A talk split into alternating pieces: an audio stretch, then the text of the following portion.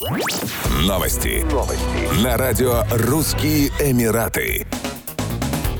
Дубай собирается активно привлекать специалистов по разработке технологий искусственного интеллекта и программированию со всего мира. С этой целью Дубайский международный финансовый центр запустил новые профильные лицензии для компаний на указанные виды деятельности. Инициатива, запущенная совместно с Управлением искусственного интеллекта ОАЭ, стала первой в своем роде в глобальном масштабе. Компании, получающие такую лицензию, смогут работать в инновационном хабе, который является крупнейшим кластером финтех и инновационных компаний в регионе. В хабе зарегистрировались более 500 фирм или более 60 50% всех финтех-компаний стран Персидского залива. Данная лицензия дает возможность оформить десятилетнюю золотую визу ОАЭ для сотрудников. В июле 2021 года ОАЭ объединились с крупнейшими мировыми технологическими гигантами в рамках национального плана по созданию тысячи крупных цифровых компаний в течение пяти лет. Инициатива также направлена на привлечение 100 тысяч программистов в ОАЭ к 2026 году.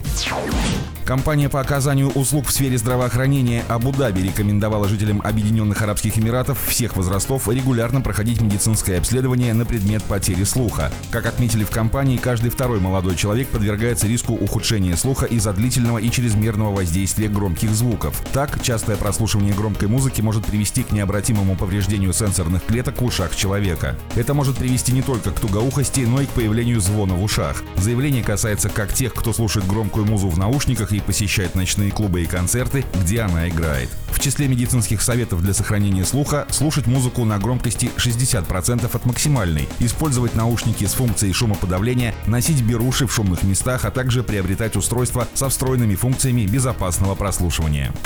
Еще больше новостей читайте на сайте RussianEmirates.com